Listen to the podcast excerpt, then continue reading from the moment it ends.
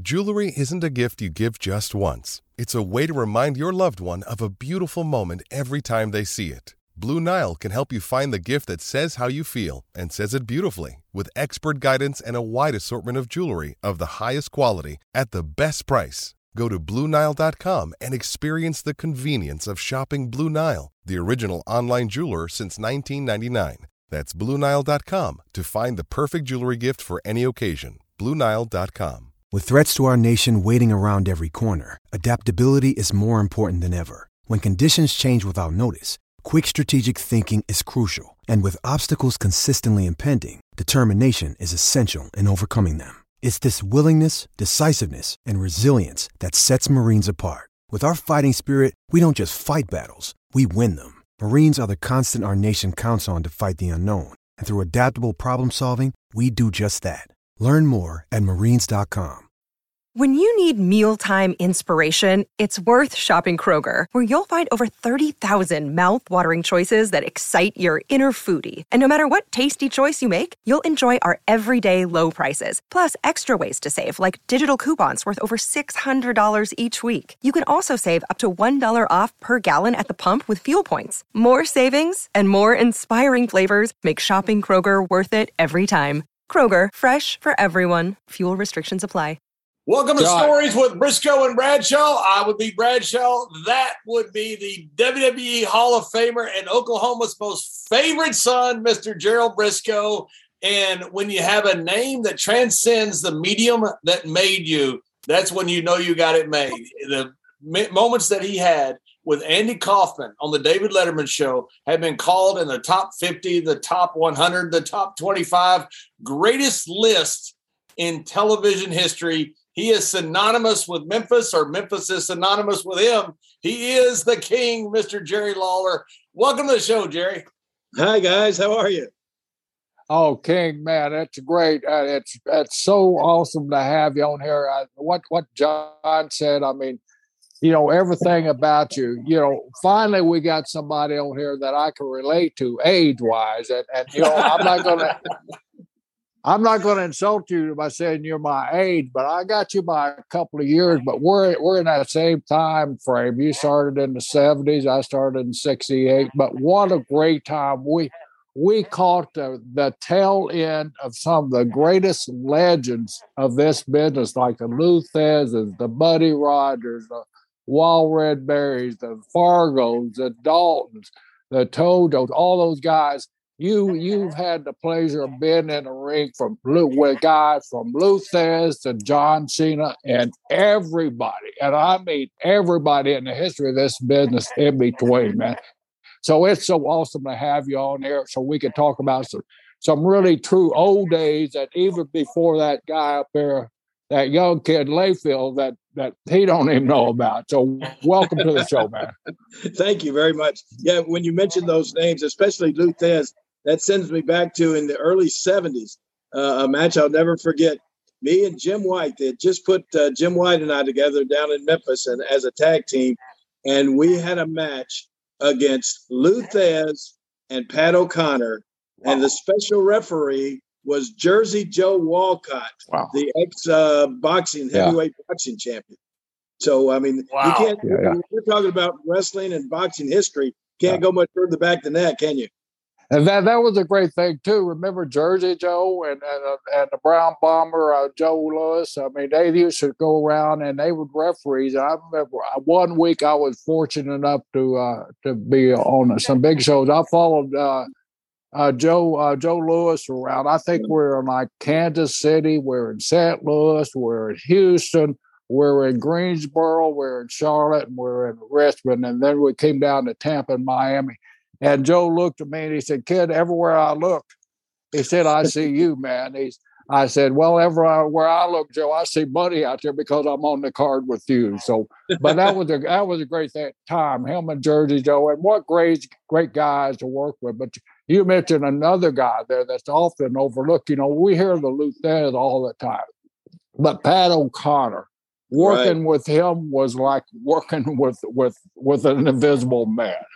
yeah yeah, and to and to be in the same ring with both of those guys yeah. uh, against them as a tag team, I mean that was I still like I said that's the first thing I want to talk about when we're talking about past history. That's my my go-to match. I mean, I, will never forget after the match, uh, Joe. Let's see, um, Jim White was getting covered by Lou Thesz, and I came into the ring and made the save. I kicked Lou Thesz in the back, and it was so funny. After the match, uh, Pat O'Connor came to me and said, "Kid, when you kicked Lou Thesz, you looked like you were kicking a keg of dynamite." And I said, yeah, "Well, that's because that's what I thought I was kicking." well, Jerry, they talk about age. You know, me, you, and Dutch Mantell all share the same birthday. Now, now Dutch was born a century before us. But, uh, me and me and you and uh, Dutch all share November 29th, the same birthday. Well, I'm going to tell you this. Uh, I, actually, Dutch and I were born on the exact same day. We were same both year, everything. Everything, same day, same wow. year, everything. Yeah. Yeah. So we're uh we're cosmic brothers from different mothers or something like that. I don't know. That's kind of like me and Tony Garea, but Tony was born in Auckland, New Zealand, and I was born in Seminole, Oklahoma. But we figured out the time difference and everything. We were born like probably two minutes apart or something like oh, that. Oh, no and uh, I think Dutch and I figured that out before too. And Dutch, yeah. I'm I'm glad to say, is a little older than me the, Dutch is almost older than me, but uh, uh, Jerry, you know, going back, going back to, to, to your early days in Memphis. I mean, uh, you know, Memphis is such a, a, a famous wrestling territory. Was, was so good, you know, and uh, had the great talent passing through there. I heard you talking to our brother Stone Cold the other day about, you know, the original owner of, of, of Tennessee, Nick Gulas. I mean, he was world famous. Uh, I'd always swore in my mind hearing these horror stories because we, you know, Oklahoma, I started in Oklahoma. We seemed to get those guys that drifted out of Tennessee up to Oklahoma, just, you know, whatever, all just surviving. I was just, you know, getting, learning how to lace my, my boots up and tie my, tie my straps and tuck them in my, my top boot top there. They would all tell me, kid, you're just starting out we just come from Memphis. Never go to Memphis. I'd already heard heard, heard the story. Did did Jack ever? Uh, not Memphis, but Nashville for Nick Gulas. Don't go work for Gulas. That's it. Well, did you ever? At that, time, at that time, though, Jerry, Nick, uh, when Nick was the promoter, Memphis, Nashville, all the cities, Nick was over all of them. He promoted wow. all of the cities, yeah. and, and and he was notorious for being a, a horrible payoff guy. Oh. And, and but one of the things uh, it was it was always a funny story. Like he would love he would bring in uh, he would love to bring in Mexican wrestlers, right. and then he would pay them so little that they couldn't afford to leave. Right. They had they had no money to be able to get a, uh, get a ride out of town. So uh, yeah, he I can understand a lot of guys thought that they had bad payoff, but fortunately in 1977, Jerry Jarrett and I. Uh, well, let me see. Jerry might have continued the same streak as Nick, but uh, yeah, yeah, that's what I heard at the beginning. yeah, we went into business for ourselves, and uh, that was the end of Nick. And I certainly, it was funny. Jerry and I would would trade off. He would book for six months, and just no matter what the date was, we would stop. He would stop booking that day, and I would start booking for six months, and we did that for years and years and years. And um, so I did I did get the reputation of being a little bit better payoff guy than Jerry. Yeah. At least that's uh, what uh, a lot a lot better. I, I can testify that, John. But uh, uh Jerry, did, did did my brother Jack ever tell you the story about when he he, he quit the business because of Nick Gulas? No. And when no. Jack was Jack was right out of school, of course, you know, and he started in Oklahoma. Of course, all those guys, you know, hey kid, if you if you want to make any money, you got to get out of here. You got to go somewhere, you know. So he went down to uh, he went to Leroy McGuirk, and Leroy said, "Yeah, yeah, I think Leroy was trying to teach him a lesson." He said, "Yeah, I'll call Nick Gulas and I'll sit you down there." Well, Jack left. Jack was married and had three kids at the time, and uh, just starting out, just out of college. And so Eddie, uh, Eddie, uh, uh Leroy sent him down to Nick. Well, Jack had this old Grand Prix, and you know he, he drove. He kind of like I heard uh, Stone Cold saying, you know, he drove the car because the other guys would pay you rent and fill up your gas tank, and they were making 10, 15 bucks a night. So one night during a rainstorm, he was coming around one of those mountain curves, and this is before interstate, of course. You know, you yeah, started yeah. back. You started back in those days too. and they had a landslide, and a damn big boulder landed right on the hood of Jack's Grand Prix and totaled the damn thing out. Oh my God. So here's a kid, he got no money, no nobody, nothing, you know, and uh, he's trying to get home, you know, and he's he, uh, trying to go to Nick. Nick's not giving him that or anything like that because Nick knows if he gives him any money, he's going to leave.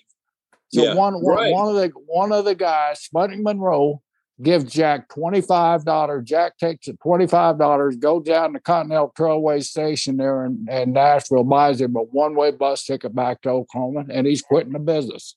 Oh man. And and so uh, uh, Leroy called him when he got home.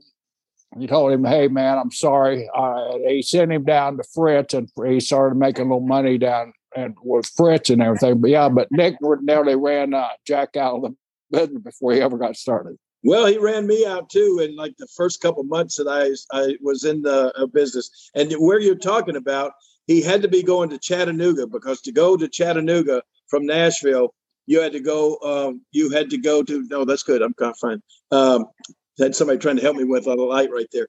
But I you thought had they, to they were going to give you a diet coke there. you had to go to the. Uh,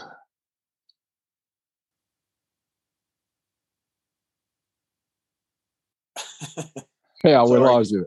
I know you guys put it on do not disturb, but I don't know how to do that. but anyway, hey, you know, we talk about, and we'll get back to talking about um, uh, old time wrestlers and, and talking about things that make you seem old or feel old or actually realize how old you are. I just this past week, JBL and I were both in uh, in Providence, Rhode Island for the Rhode Island Comic Con, and uh, one of the only reasons that I agreed to do that Comic Con was because two of my all-time favorite TV stars uh, were going to be there: Wally and the Beaver, Jerry Wow. Mathers and Tony Dow from Leave It to Beaver. And I watched that show my entire life as a kid growing up, and still, if it's still on today, I still watch it every time it's on. And I don't know. I heard they were going to be there, so I said I want to go. I want to see Wally and the Beaver. And I swear to God, in my mind, I was thinking I was going to see the Wally and the Beaver from the TV show. right. Well, anyway, they they're about the same age as me, maybe just a little bit older than me, a couple years older, and uh, so. But it, it was re- still really cool to see those guys. You know, see uh, JBL. I don't know if there was anybody there that you got to see that you that you enjoyed seeing from the past or hadn't seen in a long time. But I I love doing those comic cons just to just to get to meet those people. Yeah, I do too. And, and uh, King was funny because I've told several people the story. That's the only time I've seen you enamored by a celebrity. You know, it's you know it's funny because Undertaker was that way with Dr. J. When Dr. J once walked in the dressing room, he he couldn't speak. You know, and he's cool hand Luke. King is the same way. I mean, Jerry Lawler's a very very famous person, Yeah. and and he was sat there, and they, the Beaver and Wally were sitting right next to us in uh, the green room. And King took a photo like the like a fan would of of them over there. you could see my face, and, and Beaver was sitting at the table behind me, and I'm going, ah, look at it. But then I that was before I actually got to meet him. But then after I got to meet him, and then um, I, I sent out a tweet saying how nice it was to uh, to meet those guys and how big a fan I was of them. And the next day, Beaver's wife came down to where to where I was uh, the table that I in booth that I was at, and she saw she had her phone and she somebody sent her the tweet that I'd put out about him and she just thanked me and get, took my information and said that they were going to get in touch with me. They're actually coming back to Tennessee in a month or so up in Gallatin, Tennessee, for a show up there. So, uh, yeah, yeah, it, it was really cool to meet those guys. And like like I said, a lot of those times, a lot of times you'll meet somebody and that you're just enamored with, and then all of a sudden you realize that they're they're fans of yours too, or they don't know who you are. I'm just always shocked to find somebody like that, like like Lou uh, Lou Ferrigno oh my gosh, you know the, the Incredible Hulk guy. Right. Uh, I mean, he's be, I, I met him through the through the comic cons, and and he's become just an old hand. Every time every time I see him, he wants me to show pictures of my my girlfriends on my phone. Girlfriends. I've well, your seen buddy, some of your those buddy was there. Your buddy was there too. You're 18 years away from, uh, or about 20 years away from being old enough to go into space with him. Uh, William Yeah, Shatner. Bill- Bill Shatner. Everybody, you know, he told me you got me and Jr. when we first met him. He said, uh, call me Bill. Call me Bill. My friends call me Bill. So I always call him Bill Shatner. Yeah, but uh, yeah, and I got to speak to him a little bit, and I asked him. He was back in the green room, and I said, uh, I said, what are your, uh, what's your next Comic Con that you're doing? And he went, oh man, I don't know, Jerry. I, I'm I'm telling you, I, I can't even remember where I'm at next. And he said, at my age, you can't remember much stuff. And I said, I understand. He said, I, I'm to the point where I, I don't even buy green bananas. So I thought that was good. he's an astronaut, you, you, so you, you got to forgive him. Yeah, exactly. he lost he lost his mind in space there. But you know, you're talking about guys that uh, that that that you you really uh, liked and really enjoyed watching. I, I, saw you post a picture with the soup Nazi. Oh my gosh, I, yes. I have what a, what a, what a got, good guy he was. Oh, I got uh, exactly the reverse story with this guy. Not a good and story. I got. I, I mean, a guy was a real a hole. I mean, uh, really. I was in, L.A. and I, am sitting across from Patty Duke, and Patty Duke is flirting with me, and you know we're, we're talking back at each other, and and I, am I'm, I'm I'm right there, but I was a huge Seinfeld fan. So somebody said, Brisco, you like Seinfeld, right? And I said, yeah. He said, way back over in the corner, that might have been the reason because we're right there at the entranceway. And this guy is as far back and in the darkest corner as you can possibly get. Somebody told me the soup Nazi's way back there. You know, you know, I know you like Seinfeld. Uh, you maybe want to meet him. So I said, yeah, great. You know, so I walk, and it's it's a long way from where we're at. I finally get back there. Now we're closing down. It's closing down the first day. Yeah. All right. Yeah. And and so uh, I'm sitting there and, and I and I walk up to him. He packing his shit in in in his bag, and I go over to him. I said, "Hey, uh, hey, Soup Nazi, you know, man, I really enjoy." And I got my name tag on everything. I said, "I'm up up up there in front. I'm I'm you know I'm part of the part of the show." I said, "Could I take a picture with you?" You know, most of the time, you know, you're working those things, you know, you, you take. He points down at his table and said, "Photos, thirty five dollars." Wow. And I look at him, I said, Go F yourself, Nazi. and I turn around, I walk out. The promoter seen me walking away, and he said, What happened? He's the one to tell me go over there. I said, The guy wanted to charge me $35 for a damn uh, for for for a photo with him. He said, "Do you want?" I said, "No, I don't want one with him, man." I, I, so he he said, "Go back." So I went back to the table. About five minutes later, here he comes carrying all of his bags up with the promoter by his side. He walks over to me and he apologizes and said, Hey, man, I'm sorry. He said, you know, I, have had a bad day. He said, uh, you want to take a photo with me? And I said, sure. So I stood up, I t- took a photo. I said, hey, by the way, Nazi, my, my, mine are $50. but man, yeah, he was, he was just a, you know, he was just a jerk that day for some well, you, probably, you probably hit him at a bad moment because, yeah. uh, you know, this past weekend, he couldn't have been nicer. I mean, he just, uh, uh, and you know what was amazing to me it seems like I've seen a soup Nazi on Seinfeld a thousand times, right? And I was in shock when I asked him. I said, "How many episodes were you in on, with on the Seinfeld show?" Yeah. You know what the answer is? One. One. Really? I thought it was two. Yeah. he was in only one episode, and I and he's so. I mean, he's famous from that that he he does these comic cons somewhere almost every week, yeah. and he he sells soup he sells little soup bowls. They're really cool. He autographs yeah. the inside of a soup bowl. That's to, I saw your Jerry. soup bowl no autograph. Yeah, well, Jerry, cool I got Jerry. I got a heck of a deal. I got an autograph and a picture with King, and he only charged me eighty. Yeah, well, so was, that was for the combo. You got a good deal. I, I, I got I got a heck of a deal. Yeah, I, I met Lacey Underall one time. You know, she was the the girl that was in the the Caddyshack movie. You know, the really hot tennis uh, chick. You know that had yeah, the affair sure. with yeah. uh, Chevy Chase. And so they said, I said, who else here? They said, Lacey Underall. Oh my God. I said, can I meet her? Well, this is like 40 years later. you know, I don't care. It's still my childhood sweetheart. So sure. Went and took yeah. a picture with her. It was awesome. Yeah, I, I, love I love those comic cons. Yeah, uh, I'm trying to think of who else there was that. that you know what what is amazing, King, is that Cobra Kai guy you know, he they said he was just a regular guy at Comic Con. All of a sudden now he's he's the guy because of that main commercial. It's amazing the celebrity status of, of Yeah, how huge. people become such big celebrities. Can you guys hear the? I, I, wouldn't you know it? I guess the people next door all of a sudden are having their lawn cut. Where are you at at. King? Huh? Where are you at? What's all the stuff behind you? Uh, this is uh, this is my bat cave.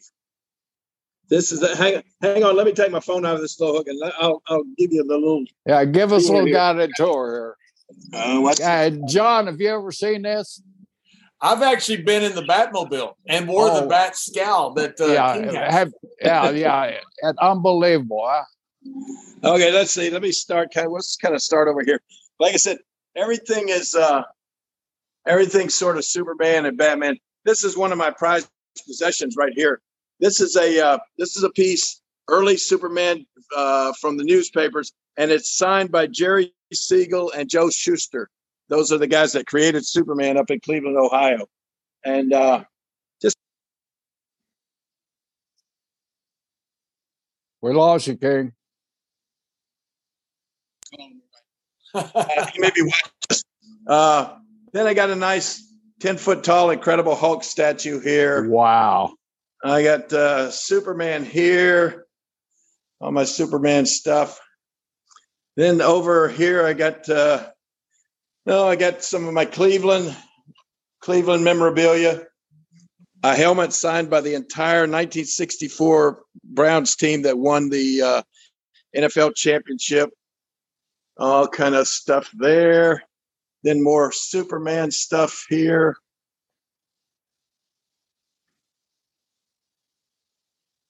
I don't have all my lights on. Rat Fink, he's one of my favorites. More stuff over there. Let's What's your favorite? What's your favorite item in that in that room there, Jerry? I got a lot of Coca Cola memorabilia as well. Yeah. Uh, and several Coke machines. Well, here's my favorite item right here, guys. Oh man, The Batmobile. Yeah.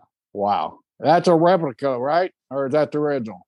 No, the original sold last year for $4.1 million. wow. Yeah. Yeah, this is a good replica though, and this is uh this is actually one of the cows that uh, Adam West wore. Uh, we got the bat phone, bat turn lever, Batman and Robin over there, and we got Spider Man over here looking over things, and uh, that's that's probably my favorite item. Got some. Disney stuff down here. We got Batman and Deadpool there. Then right here, I brought this stuff down for um, for the A and E show where they were looking for the lost items. I brought down a bunch of my my robes and and capes and outfits that I've worn through the years. I see the one that you kicked my butt on that you wore the night you kicked my butt. That red Which one. one? That Which one? red Right one. here? That, that red one. Yeah, I remember seeing that one. you Kicking my butt Oh, please. when we drew the biggest house in the history of of Memphis. And there's the there's the uh, AWA title belt that I won from Curt Hennig and Bill Dundee and I had these uh, AWA World Tag Team titles back in 1988. But yeah, just a bunch of bunch of crazy stuff out here. Well, hey, John, John, you know, usually when somebody builds a four car garage, especially an athlete, they're putting these big fancy, you know, hot rods and big fancy custom classic cars. And here, here, Lawler has a four car garage built and he puts Coca Cola machines and an Incredible Hulk and stuff like that in there. And it's, uh, Exactly. That's a But smart do- I man. That's I- a smart. That's a smart man because that stuff don't depreciate like all those hot rods do. When I do have a real cool custom car right here on the Yeah. outside. This is my favorite. Oh man, Yeah, that's a uh, that's a 2000 2001 uh, Lingenfelter uh, Corvette. Lingenfelter was a was a um, he was an engineer that worked for uh, Chevy and Corvettes, and, and, and he designed a special racing package for the Corvette engine. That thing will go like uh, 210 miles an hour. And have you been? Gotta- Have you been two hundred ten? Have I been into going 210? Yeah, yeah. no. as Jr. would say, it would be a good thing I'd wear black pants if I did. Hang on, let me get this thing. Hey King, speaking of memorabilia, I was uh, texting with a, a, a, mutual friend of ours, a colleague today, and I don't want to bring up something maybe negative, but uh, he was the one that that got you through one of your biggest matches uh, in your history when you were just a green guy trying to get started stuff, and that was uh, Hammer and Tongs Cole, also known as Michael Cole. So. Hammer and Tongs Cole. yeah. Well, you know what, what was good about that though was uh, uh, I, I can't knock it because out of almost 30 years being in the WWE, I made my biggest payday ever working with Michael Cole. So you can't you can't knock it. And my only my only WrestleMania match, 30 years. That's the only one match I ever had at WrestleMania. He had heat. I mean, you know, you give it. You got to give. He had heat. You know, yeah, he did. he really did. Yeah, I mean, there was uh, you know, I I don't know. I guess uh, why they didn't go further with that or whatever. But anyway, I mean, it, it, it all went it all went well, except for the I never I can never get over the fact that the the anonymous general manager reversed the decision after I made him tap out and and awarded him the victory. You know, what was that ever? is when it's with you, me, and Cole are around, and Cole mentioned he's undefeated, and no matter where we are, you always correct him. No, yes. no, no, I, I, won that match. I, right. well, that's when wrestling was real. You know what I mean? exactly. All the great matches, all the great matches you had, all the incredible people you wrestled with, from from Pat O'Connor and Lou Thesz, and you end up in WrestleMania with Michael Cole. yeah, and also all the famous wrestlers and all the great wrestlers that I wrestled with. My most memorable match was with a 150 pound comedian, Andy Kaufman. That's right. That's right. You know, King, a King, at least you didn't have to wear a dress. Oh yeah, yeah. Some of the people, some of the people that uh, uh, wound up in the WWE had to do some. Uh, what about Terry Taylor? Was the Red Rooster? Uh, even poor Dusty Rhodes. At first, he had to be the what was he, the plumber with the polka dot or yeah, whatever. The polka dots, yeah. Polka dots, and uh, yeah, so and, many people. And we had, Ron, we had we had Ron Simmons on last week. You know, uh, Farouk. You know. yeah. so. With yeah, his, it's been some his, with his uh, blue helmet. And yeah, exactly. And the only and the other thing that I don't know how I missed was I uh, poor Jr. was the founding member, I think, but I didn't have to join the Kiss My Ass Club from Mr. McMahon. That's right. Yeah, that, that yeah, that's right. I still remember when they had uh, they got a tape of it somewhere when when the the, the character uh, was it uh, Big Dick. Uh, he was the the writer Johnson, DJ, DJ. DJ. they called him yeah. Big Dick or something. Big Big Dick Johnson. Yeah. Big Dick Johnson. Yeah, yeah. Big Dick Johnson. oh my God. Big Dick, whatever. Big Dick When he got up on this, they got up on the table. Were you with Jr. when he punched him in the balls? Oh gosh, I don't remember that. So Dude. at the end of the show, yeah. you know, they used to always do stuff. You know, they'd mess with me and Cole. They'd mess with oh, sure. you know, they mess with Jr. So uh, Dick Johnson gets on the table in his diaper. You know, he's funny character. You know, it's off the uh, you know character off of uh, SNL. You know, uh, and uh, yeah, yeah. he's squirting baby oil everywhere. And King and uh, Jr. says, "What's the over under?" I punch him in the balls, and I think it was you that said, "I dare you," and he punched him square in the nutsack. it was one of the funniest things I've ever seen. He grabs them, falls over, rolls off, and you guys just walk to the back. it was so good. Yeah, I never. Yeah, Jr. Jr. hated that gimmick. He hated for that. You know, he, he just uh, he hated for us to have to say something that crude and, and elementary, you know, is calling somebody Big Dick Johnson. I mean, like, you know, it was just, he hated it. You know, I'm the first time I just sat down and commentary with you guys. I learned the difference between a color commentator and a play by play guy. I sit mm-hmm. down and we're in a commercial break, and JR has pages of notes. I mean, pages. And they are taped here, taped there, sticky notes here, stuff here, throws here. And I look over, and King is drawing somebody in the front row. That's all he's got. He's rock star. this is make, awesome. That, that, used to make Jr. so mad when I would do it, and and then it got to where you know we had our we had a, a format sheet that had page after page. They were usually about 15 pages long of all the page after page of the format, and I would draw a doodle or something, Batman face or Superman, is something on every single page of mine. And it got to where after a while, our um, the production guy that was working that was sitting beside us after the show would always grab my uh, grab my produ- I mean grab my run sheet because and then he told me later that he was saving them all because he was he said one of these days I'm going to put this put out a, a, a little book of all your artwork that you did during Raw. hey, King, tell me the time. I think it was. I think you told me this. I was trying to remember it that I couldn't find it in any interview you did.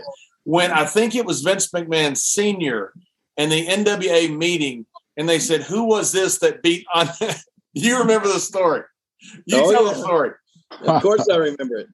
Um, well, it goes back to Bill Apter. I don't. Uh, I don't know if you. Of course, you guys know him, but I don't right. know how many wrestling fans know Bill Apter. I mean, he's um, Bill Apter goes back way before all of us. In the uh, he was in the wrestling magazine business, Pro Wrestling Illustrated, and all of those I think at one time they put out about five titles out of the company that he worked at in, in New York.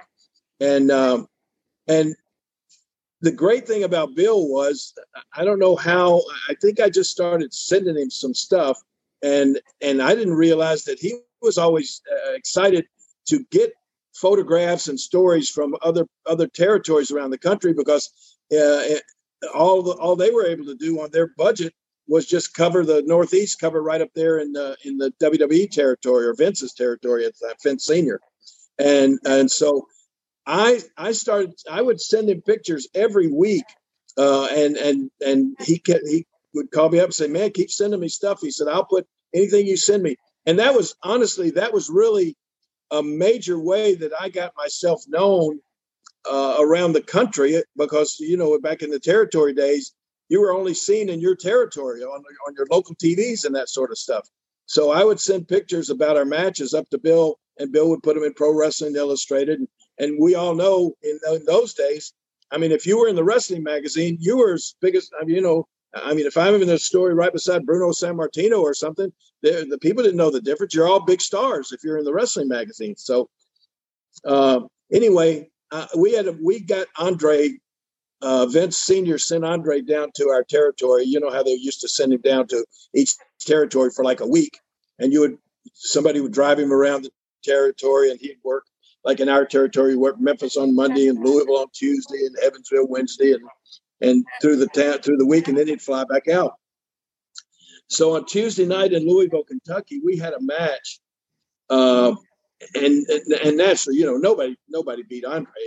Uh, and, and but he did somehow. I, I, think Jerry Jarrett asked him if he would go for a count out, and and I think we had Sam Bass there as as my manager or something. But anyway, we we did a thing where Andre and I fought out onto the floor, and we're fighting back and forth.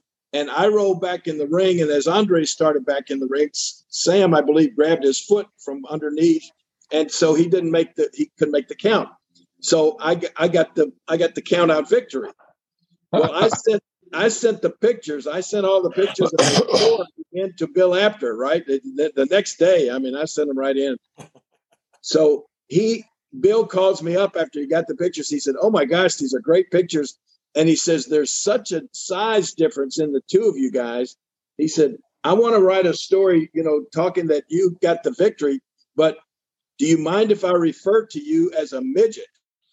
And I said, "What do you mean?" He said, "Well, I wanted to title this. I wanted to put the title on the front page of the magazine, the night a midget beat Andre the Giant." Uh-huh. And I said, "No, whatever you want, Bill. That's fine with me." So sure enough, the next month, man, here it comes out. Uh, you know, the night a midget beat Andre the Giant. Man, great pictures of me and Andre all out there. I mean, it was like the highlight of my career to get that much coverage with the with the biggest name wrestler in the world uh, in, in the national magazines. Well, I didn't really even think a thing about it, but then a few months later, it became it came time for the NWA convention that they had in Las Vegas, And this was like, like I said, Jerry Jarrett and I were first in, in business. So it may have been like 1978 or so. And we, uh, we went to the convention as promoters for the first time ever. And we're sitting in there around all, the, you know, there's all, like you said, there's Leroy McGuirk and there's Vince McMahon Sr. and there's, uh, gosh, uh, Harley Race and Terry Funk are all there and Paul Boesch and all of the, all the great promoters in the country were sitting in this meeting. And somebody gets up at the podium and says, guys, we need to talk about the uh, something that's looming in our future that may really affect the whole business. It may be real detrimental to us. And he said, We're hearing a lot of word about something that's coming on the horizon called cable television. And I think we all need to be aware of that and how how dangerous it could be. And so about that time, Vince McMahon Sr. steps up to the podium and he says, and Jerry and I are sitting about the middle of the pack there and had no idea what he was going to say. And he says, I'm gonna I'm gonna tell you guys something right now. You don't need to worry about cable television. That's not going to be any problem. Here's something that is killing the business, though. This is really hurting the business. And all of a sudden, he reaches down and he pulls up this magazine with me on the cover of it, right? The night of midget beat Andre the Giant. And he said, Look at this stuff they're putting in these wrestling magazines. Nobody's ever beat Andre the Giant. This can kill the business by, by putting out false publicity like this and, and stories like this. Nobody's ever beat Andre the Giant. And here it says a midget beat Andre the Giant. I mean, he was he was like me. He was turning red. Was so mad, right? And, and I'm trying to slink down in my chair, and Jerry Jerry and I are like putting our heads down. and, and of course, Terry Funk, about three rows behind us, he sees us trying to tuck down, and he stands up. And he says, well, Vince, who was the little bastard? and so, anyway, I, I, think I really may have got completely under the chair at that time. But yeah, that was, me and Terry laughed about that for years and years, man. and so you wonder why you got put in the ring with Michael Cole at WrestleMania. Yeah. Yeah, I think that, still, that, that trickled the trickle down uh, philosophy there still worked on me. Jerry, you're you you were at those meetings. Uh, was you at the meeting uh, the year that Jack and I made our our our our, our sell to Vince, and uh, you know what was going on at that at that particular meeting at that time? Were were you still uh, going out to Vegas for all the meetings? No, I, I promise you. We we went that one time, and that was it. I said, "I'm not." That was it.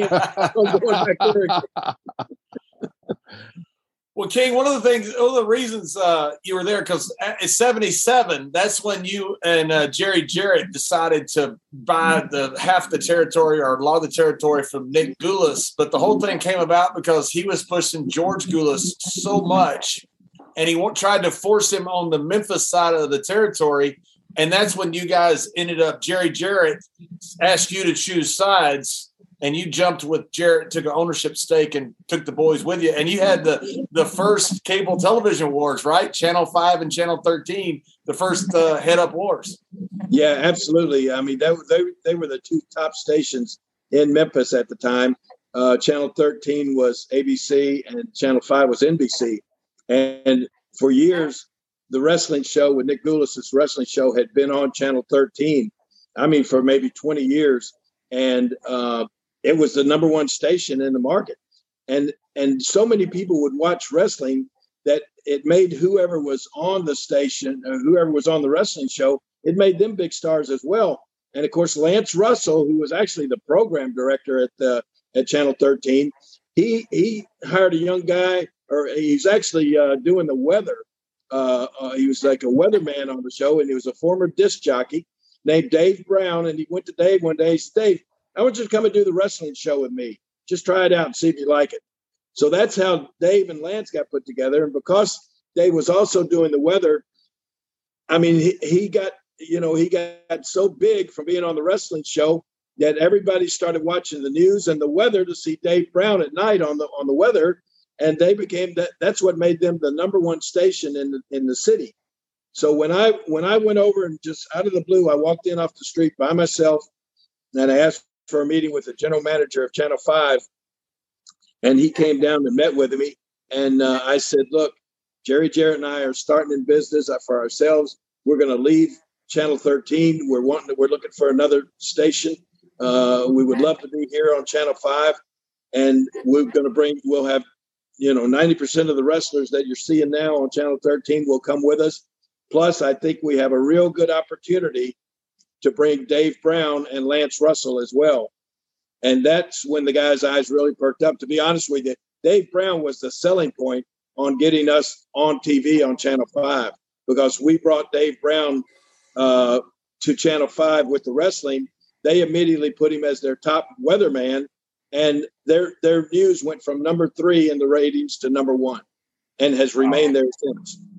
But you went head up against uh, Nick Gulas's promotion, right?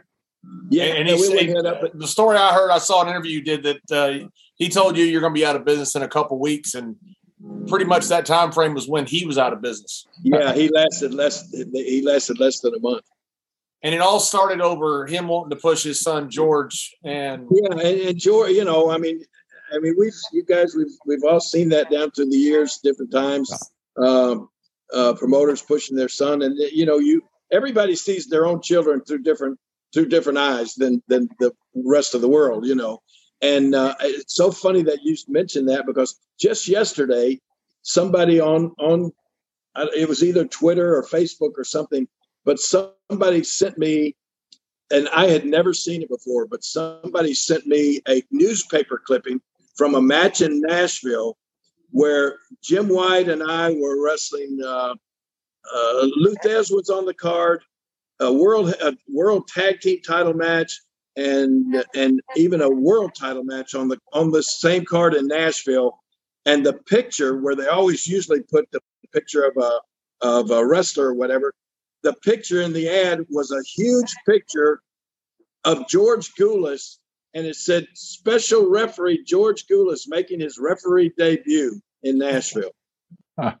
I mean, had, that, and that's the way Vince. I mean, that's not Vince. That's the way that Nick Gulas pushed George, and right down the people's throat. And George was like a pretty good basketball player, but he certainly didn't look like a wrestler. And he just, he just, you know, he never could get it. he also said uh, one of the interviews I saw talk about the since Jerry's here, uh, his brother Jack was one of the biggest things that you happened to you when you're coming along. It was all you know the big old tough heels that uh, beat people up, and you were a bumping heel. Uh, the chicken shit heel, you know, it's just the most fun type heel to play, no matter how big you are. Uh, Right. And you got the chance to go with Jack Brisco, but that process was one of the things that really first made you in uh, Memphis. Yeah, that was uh, the first match I had with Jack was in 1974, and um, and and you're right. Uh, Up until that time, I don't know if I don't know how much. Uh, well, I don't know how many times the world champion came through there. I guess a lot as as uh, as like when when Lou Thesz was champion or Harley Race or whatever. But um, I mean, working with Jack Brisco in Memphis as a young kid, being from Memphis, uh, it it it really put me on the map. I mean, that was that I was made after that to be in the same ring with the with the world champion and Jack Brisco. And Jack was just so he was just so fabulous. I mean, you know, and and a lot of people don't realize that that uh, you know, and I don't know if it's the same way now. It doesn't seem like it is, but the job of the world champion used to be to make whoever he wrestled look like they should be the champion. And and Jack was great at that. I mean, when you wrestled Jack Brisco, he made the fans believe, and whatever if you, it was your hometown, he made the fans believe that you should have been you you should have been the world champion somehow by hook or crook. You know, Jack still left with the title, but uh, he was he was so great at that. I mean, you know, it's just uh, and I think I, you know I always I always had the my philosophy was if you ever get two guys in the same ring and each one of them are trying to outsell the other one, you're going to have a great match. And that's that. I that's the way it was with Jack and I. I was trying to outsell him, and then he in turn outsold me, and it was just it was just you know everything he did looked fantastic, and and I was made after that in Memphis. Jerry, the key word that you said there was selling. You know, eh, it's a it's a lost art, because these kids just actually don't have the time, I believe, to to, to get down into a hard sell. But we had the time, and that you're right. I mean, uh, that's you know, Jack wasn't the biggest guy in the world, and and so you know he had to distinguish himself out from everybody else, and the way he did it was the selling and everything, and uh, he, he just uh, he could outsell anybody in the business. He sold so well that I don't know if you know this story, but Eddie Graham one night Louis Gillette, you remember Louis? Louis got yeah. color, decided he wanted to get color on on Jack, and uh, you know and uh, he got color on Jack, and, and, and I thought Eddie was going to fire Louis because Louis did that. He said, "Why did you do that?" He said, "I just want to see how the people react." And Eddie, Eddie asked him, "Well, did they react any different?" He said, "No, the kid sells so good." He said, "Louis, you just said it right there he sells so good by getting juice on it. You take away, you distracted from the fact of how he sells. Yeah. And he told Jack never to get color again the rest of your career. And he never did after that time. Wow. That's great. Yeah, I, I loved working with Jack. He was he was awesome. Hey, you know, you, you I, I've listened to the great thing about this is we get to do a research, and I've known you, like I said, since the beginning, almost beginning of your career, and so, but uh, going back and watching some of the stuff there, you know, your original crown. You, you, uh, it's true that you got from Bobby Shane. Bobby Shane gave it to you. That Bobby was killed later on, of course, right here in Tampa Bay. You know, in, a, in an airplane crash. Yeah. Wow. Yeah, that's. Uh, it, it was funny. I had just, uh, and this was, I think, about in 1974 as well. What what year? What year did Bobby die? Do you know? I think it was 76 or somewhere around there. Yeah, you're right. It's 76 because that's when I was coming down to Atlanta to um, to work with uh, Jim Barnett a little bit. And so I, I, was in the dressing room there when I, well, first of all, I had just worked with Jackie Fargo on TV in Memphis on Saturday morning. Uh, and and I said, I made my interview and I was just talking off the top of my head, just trying to make it colorful. And I just looked in the camera and I said, You know, Fargo, you've been the big shot around here. You've been the king of Memphis wrestling for a long time, but you're looking at the kid that's going to knock you off your throne. And so that was the last thing I said. And then that Monday night, I went over and, and beat Jackie. And as I was walking back to the dressing room, some young kids were slapping me on the shoulder and said, Hey, you're the king now. You're the king. And I really didn't think anything about it. But then that Friday night, I went down to Atlanta and all of a sudden, in, I'm sitting in the locker room, and in walks Bobby Shane. And of course, he had Bobby had never worked up in Memphis for us, so I didn't I didn't know that anybody was wrestling as, and he was wrestling as King Bobby Shane, King, and right. beautiful brown and this robe draped over his shoulder. And I all of a sudden it jogged my mind about what I'd said and what those kids had said, and I said, "Oh my gosh, Bobby, where did you get the crown? And I mean, I, I, I, told him the story. I said, I just made this interview last week. I said, if I could find one of those crowns and show up next week on TV in Memphis uh, with that, it'd be, you know, such a hoot. It'd be awesome. And he said at that time, he said, well, you know what? And I'll never forget. I ordered them from a place in Houston, Texas called Southern Importers. You could order, I mean, I got the magazine. I mean, I got a catalog from them, and you could order any kind of Hollywood gimmicks, masks, uh, outfits, tiaras, crowns, and all this kind of stuff. It, they, it was for, uh, uh, you know, they just made all kind of, uh, uh, I don't know, trinkets and really unusual kind of stuff. But he said, you order from there. He said, but you know what? I'm leaving tomorrow. I'm going for for Jim Barnett down to Australia. I'm going to be down there for three weeks. And he said, I'm just going as Bobby Shane because I didn't want to lug all this stuff with me uh, on the trip. And he said, Why don't you do this? I'll loan you this crown and this robe, and you you show up because I was going back that mor- that night. It was Friday night.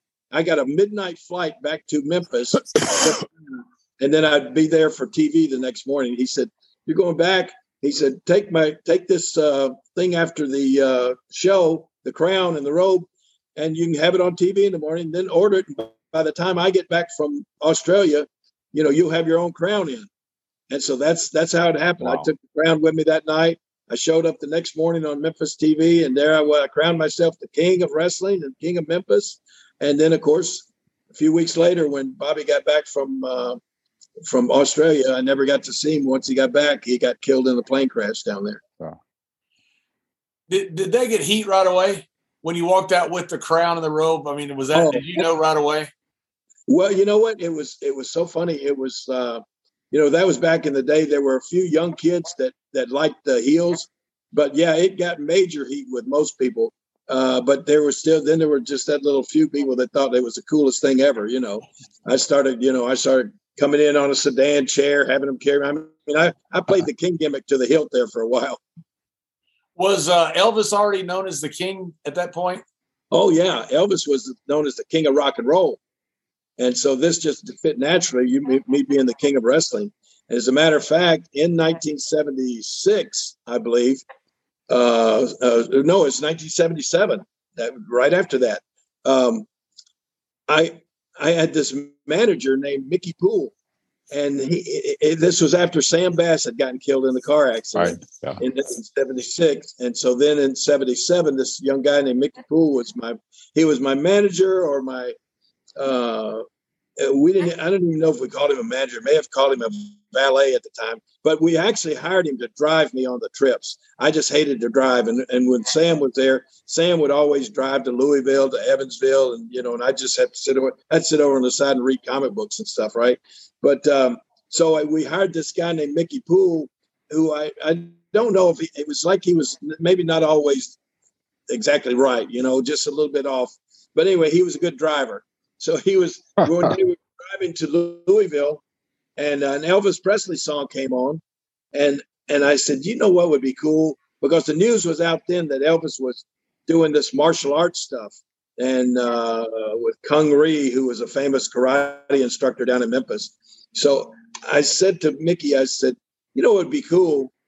I said if we could somehow get a hold of Elvis Presley and do a uh, do a wrestler versus uh, karate match because they'd already done, you know, they had done the Muhammad Ali and, and Inoki match, right? Uh, so I said, wouldn't it be cool? And he, and just crazily out of the blue, he said, well, you know what? I'll tell, I'll tell my brother to uh, ask him if that, if he'd want to do that. I said, what do you mean you tell your brother? He said, yeah, my brother's the president of the International Elvis wow. International Club and has been for seven years. I said, what? He said he hangs out at Graceland, out at the in the at the front with uh, Elvis's uncle Vester and and and everything, right? And I said, I, I didn't even believe him. I said, okay, yeah, well, yeah, get your brother to ask him if you would. So the next, like two days later, we're driving somewhere else, and he said, oh, by the way, he said my brother talked to uh, Elvis's dad, Vernon Presley, and Vernon asked Elvis if he'd be interested, and they loved the idea. So Vernon Presley's going to call you. I gave him your number. I said, I said, Are you serious? He said, I swear. So, but I mean, Mickey was just known for being a goofball, and I still didn't believe him. So it was on a Wednesday, and I leave about one o'clock to go to Evansville, Indiana. And this was before cell phone days. So, and I was married at the time. So I get back living in Hendersonville, and I get back home that night, and my wife says, Somebody called you this afternoon. He said his name was Vernon Presley. and I said, Are you serious? And she said, Yeah. He said he'd call back tomorrow. So then the next day, I don't know, I said, you know, it was Louisville I was going to. Then the next day I had to go to Evansville. And I waited, waited by the phone, no call. So I went ahead and went to the town, wrestled. I get back home that night, get home, my, my wife says, Well, that Vernon Presley guy called again. I said, Are you serious? What does it sound like? She said, Just sound like a real nice, real Southern accent guy. And uh, he said, I, I, said, I told him the, to call you in the morning. And he said, Okay, he would.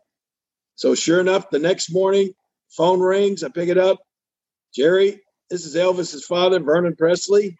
And I said, Yeah, well, I'm sorry I missed your calls. And he said, Yeah. He said, Well, they got to us with the idea of uh, you and Elvis doing something at the Mid South Coliseum, and he said Elvis loves the idea. He said he loves it, and uh, he said, but, but I'll never forget how he said it. He said, "I'll be honest with you, Jerry. Elvis is not in too good a shape right now, but he's fixed to start working out, and he's got this he's got this uh, tour coming up next month, and he said he's going to work out for that."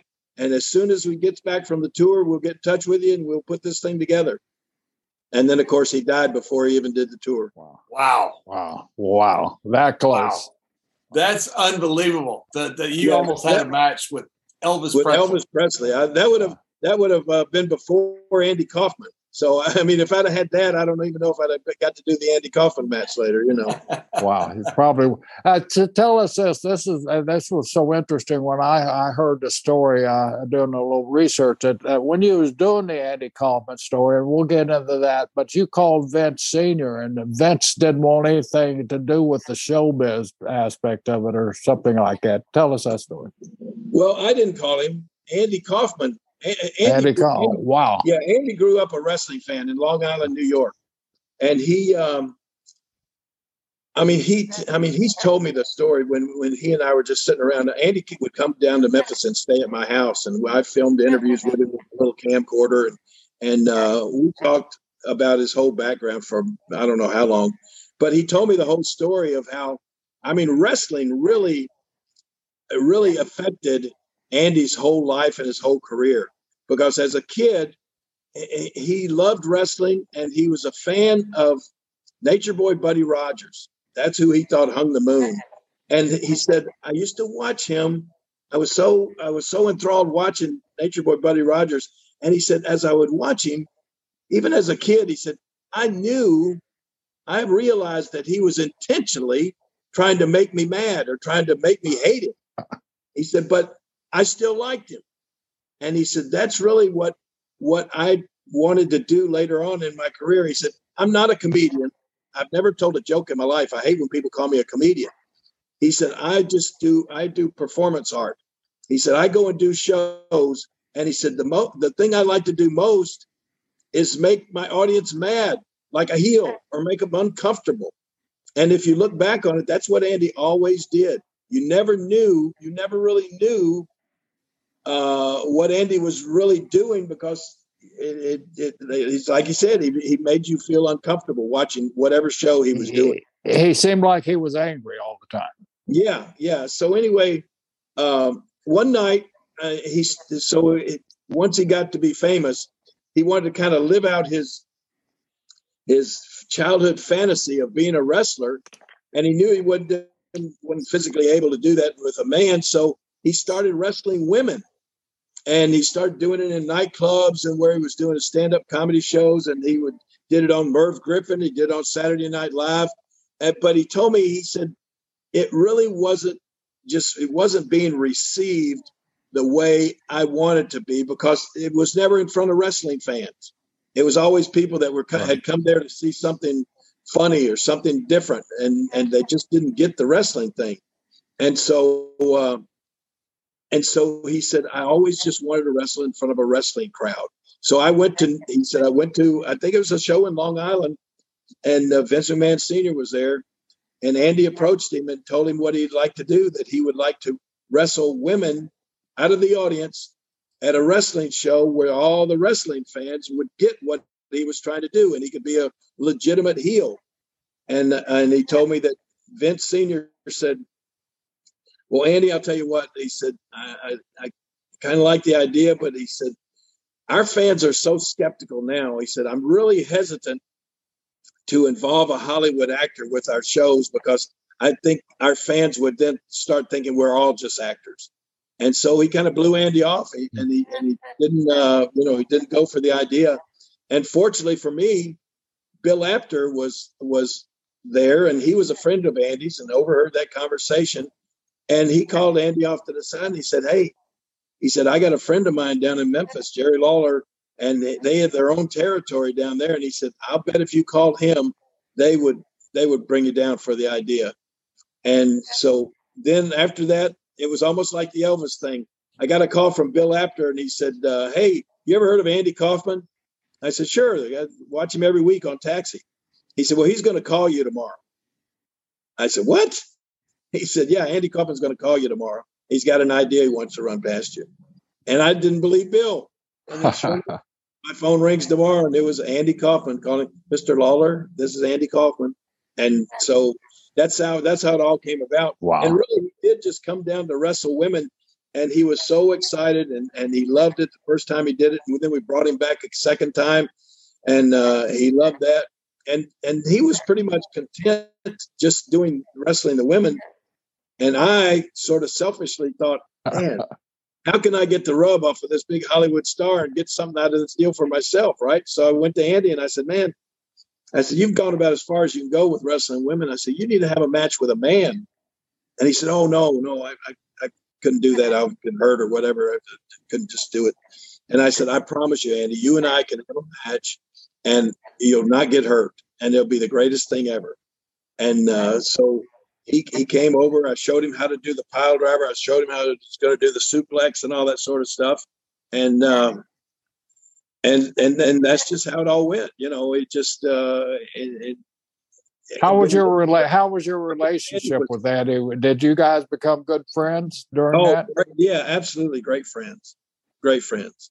Yeah, he stayed. He stayed at my house, and I shot all the shot all our interviews for him on, with uh, my my camera and just nobody there but me and Andy in my front room. And uh, I mean that we shot the interview there of him showing the people a bar of soap. Oh. We shot the interview of him. I shot the interview of him showing the people a, a roll of toilet paper. Yeah. Uh, Those all, were the great, some of the greatest interviews of all yeah. time.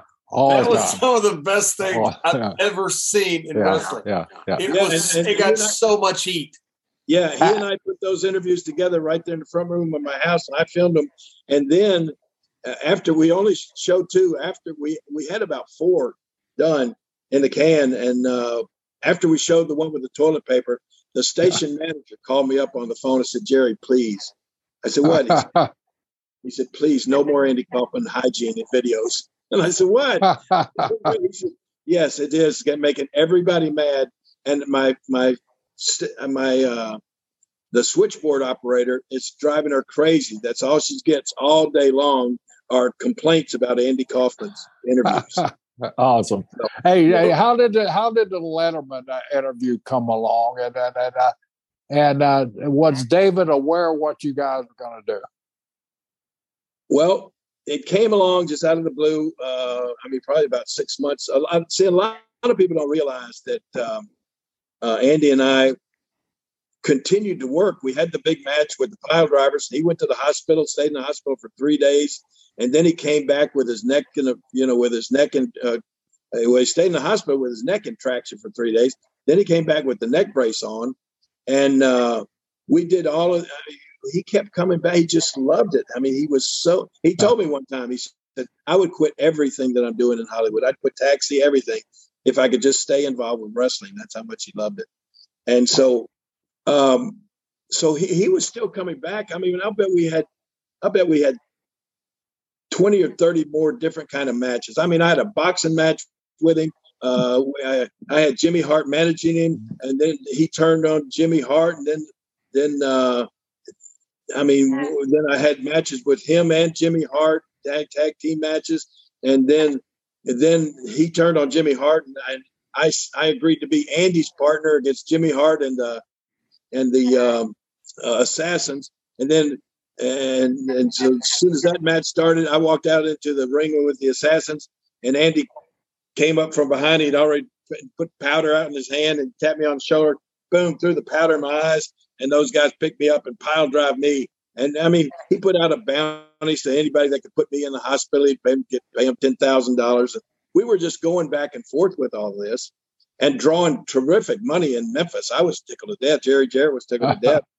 And then, um, then all of a sudden, one day out of the blue, I get a call from Andy out in Hollywood, and he said, "Hey, you want to be on the David Letterman show?"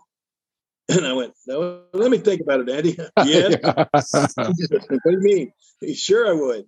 So he said, "Well, we can be on there next week if you if you want to, you know, come up to New York and everything." So, uh, I mean, that's it. We were just going to be on the David Letterman show, and and and so uh, I, I I was uh, just so excited. Never, you know, that, was, that may have been the first time I'd ever been to New York, and um, so so we get up there and uh, we have a meeting with the segment producer. They take the show at five thirty every afternoon and you have a meeting in the morning at like 10:30 with the segment producer.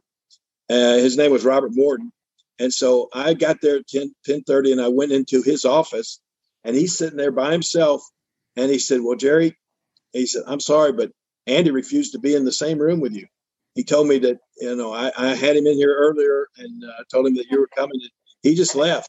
so I told him what we're going to do, and now I'll tell you. that uh, he said he just couldn't be in the same room with me. So I said, okay. So the guy said, he said, Here, here's what we're going to do. We're going to have you guys on for two segments. The first segment, Dave is going to show the film of you pile driving Andy, and he's going to show the footage of Andy making fun of women and making fun of Memphis and all this sort of stuff. And uh, he said, I'd like you guys to be a little bit antagonistic, not too much, but a little bit. And then Dave's going to take a break. And then in the second segment, you Andy will apologize to you for making fun of wrestling, and you apologize to Andy for hurting his neck. And then Andy's going to get up and sing what the world needs now is love, sweet love. Huh. So that was it. And so I said, huh. okay, that'll be funny. So I go back to my hotel room and Andy comes over to my room. We're staying at the same hotel. Andy comes in and says, well, what do you think of what we're going to, what they want us to do? And I said, oh man, I said, that'll, that'll be funny and everything. But I said, you got to realize if you and I go on TV, network TV, and kiss and make up and apologize to each other, uh, that's going to be the end of us doing anything down in Memphis. And he said, I'll never forget. He said, man, you're right. And he just hesitated. And then he looked at me. He said, wonder what would happen if you just hauled off and slugged me. and I said, and I at the time I said, "Oh, Andy," I said, "We we can't do that." I said, first of all, they're taping the show at five thirty. They'll never show it." I said, second of all, I'll get arrested, and uh, I got to be back in Memphis tomorrow. You know, I, we, we, just can't do that. And he said, "Yeah, you're right." But when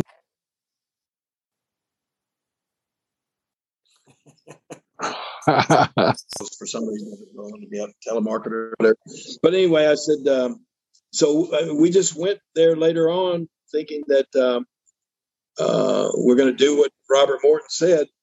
And um, so we got out there for the first segment, and you know, it, it, he showed the film of me pile driving him, and we, we got a little bit antagonistic. That's where I told him, I said, you know, his mother wanted a girl, and his father wanted a boy, and they were both satisfied. And so, uh, just you know, some different insults. And then I found out, I didn't know at the time, but I found out later during that show why he wanted us to be a little antagonistic. Because I think it got down to the point where Andy said, well, I could have sued you, but I'm not that kind of guy. And I looked at him and said, What kind of guy are you? And at that point, Dave, I looked over at Dave and he's looking down under his desk for something with his foot and and all of a sudden they had a ring bell underneath this underneath this table. And he's, he starts kicking it with his foot, right? And it goes ding, ding, ding, ding. And said, "Well, we're gonna we're gonna take a take a break here and uh, kind of get things. We may have to get the hoses out and everything, but we'll be back with Jerry Lawler and Andy Kaufman right after this." So we go to the break, and Andy jumps up and walks away. He would not even he would not even sit there beside me while uh, while we are at break. And I'll never forget during the break, Dave Letterman leans over and says, uh, Did you know that I got started out in wrestling? I used to be the ring announcer for Dick the Bruiser up in Indianapolis. I said, No. I, yeah. He said, No, I never knew that. He said, Yeah, sure did. He said, uh, Yeah, I was at uh, all the Bruiser shows up there. So anyway, they're, they're like 10, 9, 8. He comes.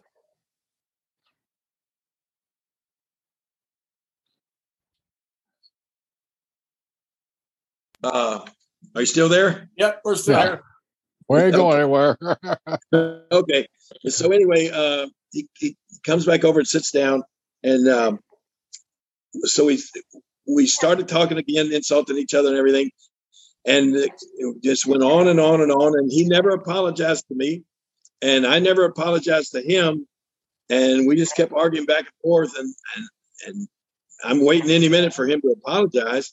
And then finally, I guess we'd just been out there so long that Dave Dave realized, well, you know, this ain't going as planned. This has kind of gone off the track, so I'm going to have to take a break. It was time to take a break and get that segment over with, right? So uh, he said, "Well, guys, uh, you know, we'll, we'll we'll get this straightened out, but right now we're gonna we're gonna have to take a we're gonna have to take a break." And so Paul Shaffer started playing the music, and I swear to God, Dave didn't know, Andy didn't know, and I didn't know. I just, when I heard that music, I realized this is it. This is we're off. This is our second segment, and we're done. And I just stood up looked Andy right in the eyes to try to give him a little hint of what was coming. I just I just hauled off and slapped the snot out of him, knocked him right, right out of his chair, and, uh, and I mean I slapped him as hard as I could, knocked him out of his chair. So Andy didn't know and Dave didn't know nothing. You just decided this. I'm calling an ad lib here. I'm I going called into it- business. at the at the very last second, spur of the moment, and that's that's how it went went down. You fist felt it. And then Andy went crazy after that, right? He went off and grabbed I- I went back to, they they took me. The security took me back to the green room, and you know it's only a two minute break when you're watching it on TV for commercials. But actually, they shut down taping for about 15 minutes, and I don't know if they were talking about what to do, what we should, what the world, how we, should we show that? Should we arrest this guy? What should we do? Right? And I'm sitting in the green room by myself. And 15 minutes goes by. At first, I would hear women screaming and stuff out there and everything. I go, Jesus Christ, thing- this is, they're going a little overboard with this, right? So finally, everything quieted down, and the door kind of peeked open, and there was this little guy, and he said, uh, it was like an intern, and he said, "Mr. Lawler, uh, Dave wants to know if you'll come back out and sort of wrap things up on this segment." I said, "I'll be glad to." And so then, right then, I knew they're going to show that, or well, then I Yeah, thought also yeah. said, "Well, they may want us to try to redo that second segment." But then when I got out there and sat down, Andy was over on the side where that, that far door over there that you've seen the show where they where they come and go out of, and he's holding the side of his head. And uh and they started the countdown five, four, and Andy Dave says, Andy, are you going to come back out here? And he says, No, if I do, I'll say words you can't say on television. So boom, we're back on the air, and Dave said, Well, we're back, and Jerry Lawler's here, and uh, Andy's here, sort of. And some nights I wish Tom Snyder was still here. Which he, would, you know, he, used, he used to have the show before Dave. And he Right. said, but that's not the case now. And all of a sudden, here, here comes Andy in over Dave's shoulder. And he starts pounding the desk and he let loose with the most unbelievable tirade of cussing. I mean, MF, CS, uh, A, A- I mean, everything you could think of. He is cussing me out like a dog. And I'm looking at him like, what the Andy, come on, what are you doing? I mean, they're they're obviously going to show the slap, and there's no way they can show this, right? And so I leaned back in my chair to try to show him with my body language that what you're doing is not cool, right? And I crossed my legs, uh, and then he just got madder and he grabbed Dave's coffee and like, threw- but he did like I did with a slap. He grabbed Dave's coffee and he looked me in the eyes, and let- just like, and Give then me the Iggy. gave me time to move out of the way. and then uh, then I jumped up at him again, and they he took off. The security came and got me, and uh, and Dave just wrapped up that segment. And with the great greatest line ever, Dave said, and he was clearing the coffee away in his papers, and he said, "Well." I think you could say some of those words on television. I said it once, I've said it a thousand times. What you cannot do is throw coffee. So, so anyway, that was the end of that segment. And then um, I, the the security guard got me out onto the elevator, took me downstairs, took me right back to my hotel room. I didn't see Andy or anybody, or didn't hear from anybody until 11:30 that night when the show came on. I turned the TV on, and they showed every bit of it, everything. The only thing when the, when the cussing came on, you could you could read Andy's lips so well, uh, but they put in instead of beeping it out, they made it even better. They put in the sound of like a cuckoo clock. So Andy was going, and then he go cuckoo, cuckoo, cuckoo. and it, it, it was just it was unbelievable. I mean, as soon as that was over, New York Post, New York Times, uh, every I mean, news people, everybody started calling immediately. And the coolest thing to me ever was the next morning, Bill Apter picked me up from the hotel, and he was going to drive me around. He took pictures of me at the Statue of Liberty and the Empire State Building, and we are driving me around uh, to do a like a photo shoot for the magazine that was coming out next month. And as we were driving in the taxi cab down down, I don't know what street it was in Manhattan, but I looked over and I saw Dangerfield's, Rodney Dangerfield's um, restaurant. And of course, like I said, it was about 10:30 in the morning or whatever. I said, "Oh my gosh, Dangerfields, I, I would love to go there. And it said appearing tonight, Redd Foxx. And and and Bill said, Hey, hey, pull over, pull over.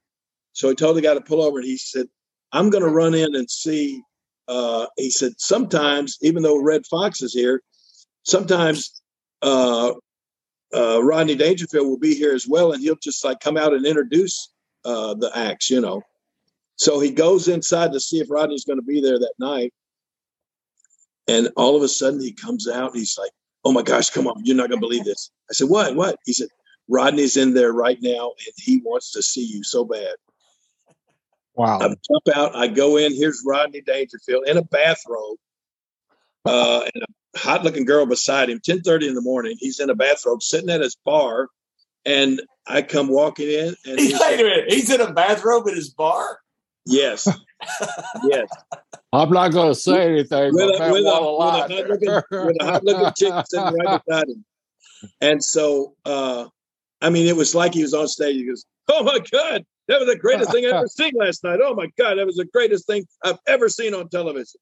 And apparently, Andy's manager, George Shapiro, is also Rodney Dangerfield's manager. So he was he was watching that, and he was good friends with Andy. He had had Andy in his club before, but yeah, he was he was just all over that. He said that was the greatest thing he had ever seen on television ever. So when, when they took you out after the, the segment was over, you didn't meet with Letterman or any of the people. They oh no! Matter of fact, I'll never forget the security guard got me in into the elevator and pushed the button down, and he said, "I want to get you out of this building because Kaufman will have you arrested." He, he said, "His elevator." I swear, the guy said, "His elevator don't go all the way to the top floor." So let me get you out of here. so he got wow. me down and took me back to my hotel. Did, I saw Jerry where one uh, Letterman later told you when you met him later that that was the one time that he felt like he'd lost complete control of, of a show. And here, here's a guy who had been involved in, in a way as an announcer with wrestling and everything. But yeah, and and he also told me too. He said for years we referred to that as the famous show, and I said, "What do you mean by that?" And he said. "Well, he said that show made us famous." He said that that show, that episode made us famous. He said, I'd already had two other shows on network TV that had gotten canceled. And he said, if I'd gotten canceled from this, he said, i my career would have been shot. And he said, that show put us on the map. Wow. Yeah. yeah. So he basically, he basically gave you credit for saving his career. David yeah, That's sort of awesome. what it sounded like. Did you talk to Letterman after it? I know you filmed the the, the show about Andy, uh, the movie uh, with Jim Carrey, but did you talk to Letterman during that time, any, any during that time to get his take on it? No, never did. Never did get to talk to him. The next time I talked to him was the uh, the doing the film with Jim Carrey, and that's when he told me that about the, that they referred to it as the famous show and and all, and all of that stuff. Yeah. How did they well, treat you then? All fine, real good. Um, but I mean, like during that, it was all set up. That was all the movie people, you know, the Man on the Moon people. And Dave just Dave just came walking in, and and he had already he'd given him like a, you know, Dave didn't hardly do any of that kind of stuff. He'd never appear in any kind of movies or or any any kind of guest shots on shows or anything. So um, I think he had given him like he said, "I'll I'll come there," and he wouldn't. He also wouldn't do any kind of makeup to make himself look younger, like everybody else did makeup to make themselves look like they did back in 19, uh, or back they did like they did back when we did the thing with Andy, you know, in 82. But Dave just, he, he wouldn't do that. So he, he came on looking like, like the year 1999 and it was supposed to be 1982. And, um, and he told him also, he said, I got one hour. He said, I, I and I can do this. I can do whatever you want me to do for an hour, but after that, I got to go. So everybody was just kind of rush, rush, rush. And that was Jim Carrey had been such a jerk during the filming of this movie. And this was the last scene, that the last thing that we got to shoot in the movie, I guess, because of David Letterman's availability. It was the last thing we did. And I guess that Jim Carrey had forgotten that while he was being such a jerk to me, that I was going to get to slap the, sh- uh, the crap out of him in the last scene of the movie. And brother, I did. It was. Did you? It was harder. It was harder than I slapped Andy. I promise. You. Wow, that's awesome. Yeah. So, Carrey, so Carrey was did something he, to deal with. Did he really oh. throw a, a, drink at you uh, when you met him? Yeah, he did. Wow. Yeah, he did. It was like because I even went to the director, Milos Forman. I mean, Milos, Milos Forman was awesome. I mean, they, that guy directed One Flew Over the Cuckoo's Nest and Amadeus, wow. and big, big name director, right?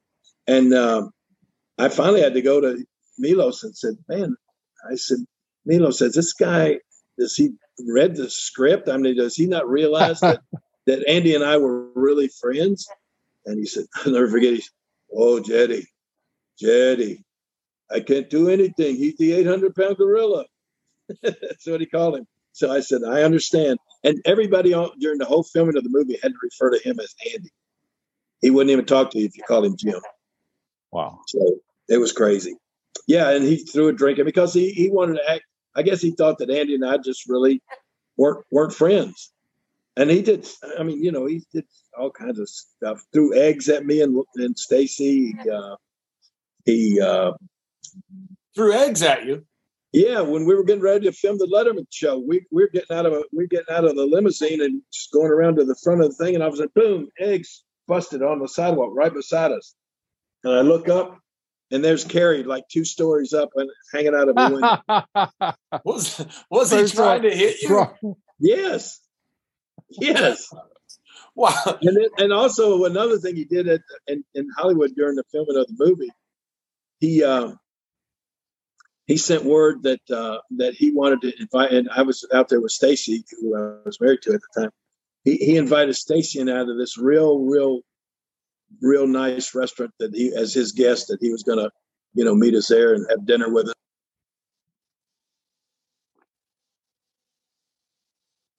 Call coming in, uh, and and so so we get all ready and Stacy's all pripped up and everything, and we go to this real get in a cab and go to this real nice restaurant. And uh, we're standing around waiting and waiting and waiting, waiting and waiting and waiting. He stiffed us. He never showed up. Oh. what What was his reason for throwing eggs, stiffing you? Was he just he's just an idiot? He thought that he was. He's called himself channeling Andy Kaufman, and and he just thought that that was what Andy would do. So the answer is yes, he's an idiot. Yeah. yeah. Unbelievable. Uh, you know what? It's funny. Let me hang on one second. Let me show you something. I got this years later. Years later. This is great, John. it's awesome. I keep it. I keep this right over here. I don't know if you can. It says signature, but I can't read it. Yeah. Okay. I got this little. Put your glasses on. Weird. It's on. You know, it's on like uh, parchment paper, and it says this.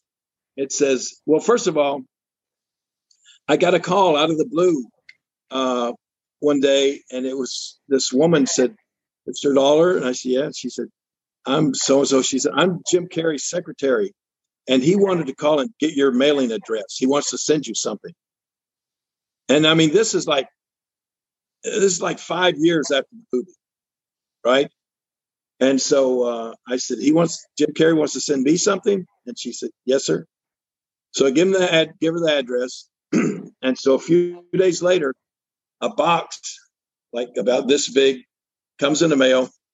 I open it up and it has this letter in it, and it says, your Royal Highness, your wrestling outfit.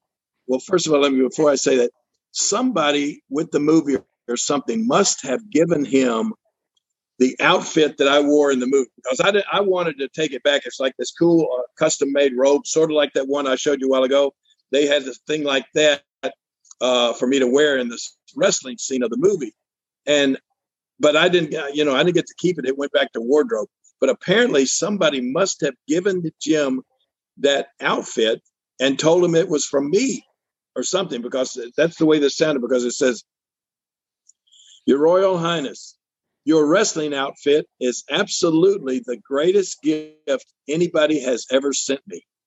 To have that piece of memorabilia from the most avant garde moment in comedy history is a real tri- thrill for me. Working with you was both an honor and an odyssey. I truly felt that Andy was still in charge, and I hope you'll accept this modest gift in return.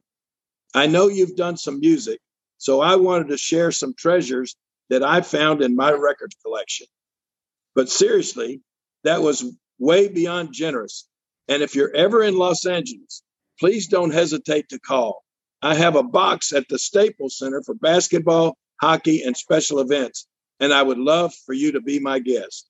Hail to the King, your loyal subject, Jim Carrey. And in that box was 10 vinyl record albums, all made by wrestlers. there was there was there was one by Antonio Rocca. There was one by Sweet Daddy Siki. There was, the, of course, the the WWE wrestling album, and uh, several more that I can't even remember who. But I, I guess down through the years, a lot of wrestlers had done albums, and somehow he had them in his collection, and he sent them all to me. Wonderful. so, so he stiffed you for dinner. He threw eggs at you, and then you get a slapping. Yeah, yeah. Did he say anything after? Did he say anything oh. after the slap? Yeah, here's exactly what he said. Yeah. when I slapped the piss out of him, he got up and he looked up at Milos and he said, Milos, I hope you got that on that tape because I can't do it again. so that was a, that was the one thing. That was the yeah. One he, he wasn't going for two. Uh. No, no, no that is that is awesome. Have you had any contact with him other than the letter since? No, nothing, nothing since that. No. Unbelievable. One of the How greatest stories of all time. Well, hey, King, look, we hey, we can't thank you enough for coming on. Now, we told you an hour, we kept you for almost an hour and a half. So I know. we apologize to you. you know, but you got so much history that uh, that just barely scratched the surface. So, we didn't get into WWE. We got to have part two of this down the line, King. If you'll grant us that three, if, if, yeah. King will, if King will accept. you know, you're right. We didn't even we didn't even talk about anything in WWE. Well, we did a little bit yeah. about the WrestleMania match. yeah, with your highlight of your career. yeah, yeah. we had, we had King, like John said, man, we, we we've been looking forward to this. You know, we've been waiting for the special time and we finally got you over. John called me last week from Rhode Island. I guess you guys were in. Yeah. He said, all he said is, we got him. Oh, we got him. We got him. He didn't. He didn't have to say his name. I know who he meant. yeah, so but you, you know what? I, I, was also in the green room and I was listening to him put the put the show put the hit on somebody else too about having a podcast. Who was that, JB? I don't think you were talking to. Oh, was your cousin. Who was it? Your cousin, Honky Tonk. Oh yeah, Honky. Yeah, yeah, yeah. yeah. I heard you putting a putting a lean on him too to be on. yeah, yeah. Well, we figured if we got you, we're gonna get sponsors, and now we can get anybody. Oh. We got we got the king. We don't need anybody, man. That's right. We don't need anybody else. So uh, don't don't diminish the fact that I was getting honky tonk on the on the show. I hadn't seen honky forever. that's, a top, that's a top secret, man. you know what? I, I sent out a tweet. I put out a tweet of me and he he and I together. You know, and I didn't even realize it until I looked back at the picture. That there's a little bit of family resemblance because, uh, and and I and I told in the tweet. I said not many people realize this, but Honky Tonk Man and I are first cousins. His mother and my mother are sisters. And I so, saw that tweet. I saw that tweet the other day. You know, it's always rumored that you guys were always related, but I didn't know the the, the story on how you were related. Yeah, our mothers were sisters. Oh. And we share a birthday, just not the same year. November. Yeah, there you go. it's a small world. King, it really is an honor. You've always been so great to me. You've always been such a good friend. I always loved working with you. We, we've had a lot of fun together. You are the, I always say that they argue the two best uh, color commentators of all time. This it's you and Bobby, and then everybody else is uh, going for third, going for third place. So yeah, I gotta throw this in too, John. You don't, uh, maybe you do, uh, but King and I was I'm off. I, somehow I got off your list, but I always get a, a Christmas card every year from from uh, Santa Claus Lane, I believe it is eleven eleven Santa Claus Lane, and no, he, uh, no, no, it's it's Saint Nick Drive. Saint Nick Drive. Yeah, Saint Nick Drive. Thank you. And it's a Christmas card. A few years ago, he had one of my favorite Christmas cards he ever sent me. And like, I said, by the way, I got off your list somehow. I don't know if it because I got fired or what. But he no, had I, I bet you stopped. You must have stopped sending me a card. That's probably it. Well, that was my wife's fault. I'll blame it on my wife. well, I got fired, Jerry, and I couldn't afford Christmas cards. Oh, but he, he, he had this one. He had this Christmas card made up. Him and Jack at, at, at Mid South Coliseum and him throwing powder in my brother's eye. Have I think I'd have a powdery Christmas or something like that. It's the yeah, greatest yeah, yeah. greatest have Christmas white, card ever. White Christmas. A white Christmas. Everybody have a white Christmas. yeah, you're right. That was great. But thank, thank you for those, man. They're great memories. All right, guys.